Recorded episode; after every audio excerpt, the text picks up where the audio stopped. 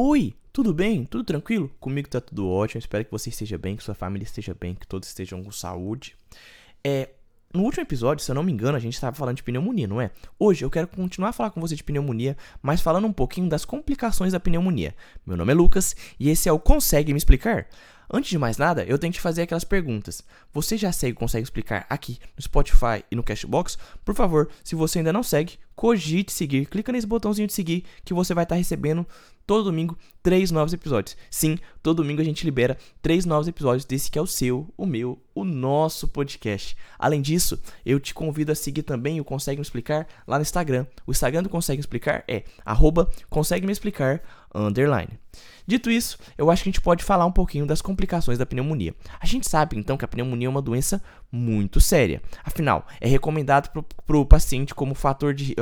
recomendado que o paciente não fume, não bebe, que o paciente fique de olho para não ficar exposto em ambiente com muito ar-condicionado, não ficar exposto em mudanças bruscas de temperatura e que o paciente, sempre que tiver dúvida de estar com uma pneumonia, para procurar de maneira precoce o ambiente hospitalar, porque isso vai diminuir o risco de complicações. Então a gente sabe que tem coisas que vai fazer mal para a pneumonia: alcoolismo, tabagismo, a exposição do ar-condicionado, mudança de temperatura brusca e, claro, qualquer dúvida, procurar o hospital de maneira precoce para evitar um desenvolvimento da doença. A gente também sabe que a pneumonia, quando a gente comentou, ela tem vários agentes etiológicos, sejam eles agentes etiológicos de causas virais, bacterianas ou fúngicas, entre outras. Então a gente vai começar a falar aos poucos. Na pneumonia viral, o que pode causar de complicação? O paciente pode sofrer de desidratação, hipoxemia, apneia, atelectasia, insuficiência respiratória aguda, síndrome da angústia respiratória do adulto.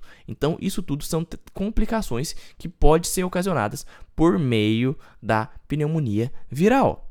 São várias. Além disso, o paciente da pneumonia viral pode também ter uma bronquiectasia, uma bronquiolite obliterante, uma displasia e até alterar a função pulmonar dele de maneira irreversível. Então, a gente tem que ter um cuidado. Pensou em paciente com pneumonia viral, pensou nessas complicações. O paciente pode ter uma apneia, uma atelectasia, uma hipoxemia, ele pode ficar desidratado, pode ter uma insuficiência respiratória aguda, uma síndrome da angústia respiratória do adulto, bronquiectasias, bronquiolite obliterante, displasia e alteração da função pulmonar. Já o paciente com pneumonia bacteriana, ele pode levar a ter um derrame pleural, um empiema, um piopneumotórax, pneumatocéres, podem ter então o piopneumotórax, pneumatocéres, o abscesso pulmonar, uma paquipleurite e, claro, alteração da função pulmonar, assim como na pneumonia viral. Já em outros casos de pneumonia, como por exemplo o caso da pneumonia viral, o paciente pode ter uma hipoxemia grave, uma insuficiência respiratória aguda e, como acontece na pneumonia viral, uma síndrome da angústia respiratória do adulto. E outra coisa que a gente tem que pensar na pneumonia por outras causas, não virais e não bacterianas, é que nesses outros tipos de pneumonia, a mortalidade do paciente é bem alta. Então o paciente tem uma mortalidade elevada. Beleza? Tranquilo? Então você entendeu que o paciente com pneumonia, ele pode ter diversas complicações, sendo que essas pneumonias vão variar as complicações de acordo com o agente etiológico, seja um agente etiológico viral, bacteriano ou outro. Lembrar que no outro, que é o caso, por exemplo, da pneumonia fúngica, a mortalidade desse paciente é bem elevada. Beleza? Tranquilo? Então, eu acho que era isso a última coisa que eu queria falar com você sobre pneumonia. Eu espero que você tenha gostado desse episódio que a gente abordou.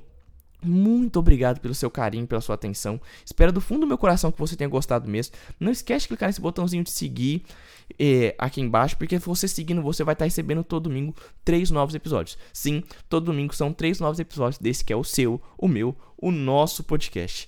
Além disso, por favor, compartilhe com todo mundo esse episódio, manda pra geral, vamos fazer esse episódio chegar a mais pessoas e siga a gente lá no Instagram. O Instagram do Consegue Me Explicar é @conseguemeexplicar_. Um beijo. Valeu, falou e fui!